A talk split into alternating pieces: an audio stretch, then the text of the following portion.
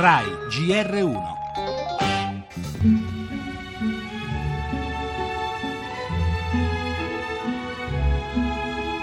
Era l'unico fratello che avevo. Me l'hanno portato via.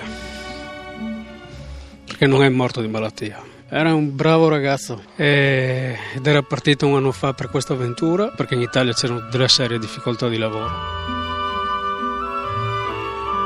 Non c'è mai stata una sensazione di emergenza. Chiaramente loro mh, lavorano nelle fabbriche, quindi il loro lavoro è non soltanto le zone sicure, ma anche le fabbriche che sono una, un'attività manufatturiera fondamentale. Diceva che comunque era una realtà difficile per un occidentale, però di rischi non abbiamo mai parlato. Una persona con la testa sulle spalle, non, non cercava rogne di sicuro.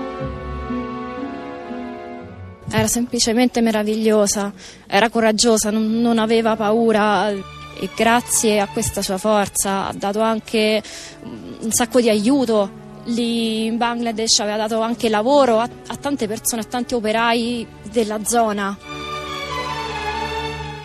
Simone era una ragazza stupenda, piena di vita, intelligente, aveva lavorato in Cina, in giro per il mondo, come se fosse morta una figlia di tutti noi, veramente una, scusi, assim, una brutta cosa. Brutta.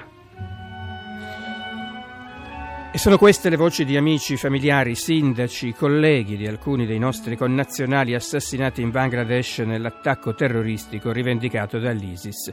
Fotografano un pezzo della realtà italiana, un'Italia fatta di passione, lavoro, voglia di mettersi in gioco. La stessa Italia di Valeria Solesin, morta al Bataclan a Parigi, o di Salvatore Failla e Fausto Piano, rapiti e uccisi in Libia, o del cooperante Cesare Tavella, assassinato proprio a Dacca. A loro e a quelli come loro è dedicato questo giornale. Sulla strage di Dacca poi altri dettagli, mentre ribadiscono gli appelli all'unità il presidente Mattarella che ha interrotto il viaggio in America Latina, il premier Renzi e tutto il mondo politico.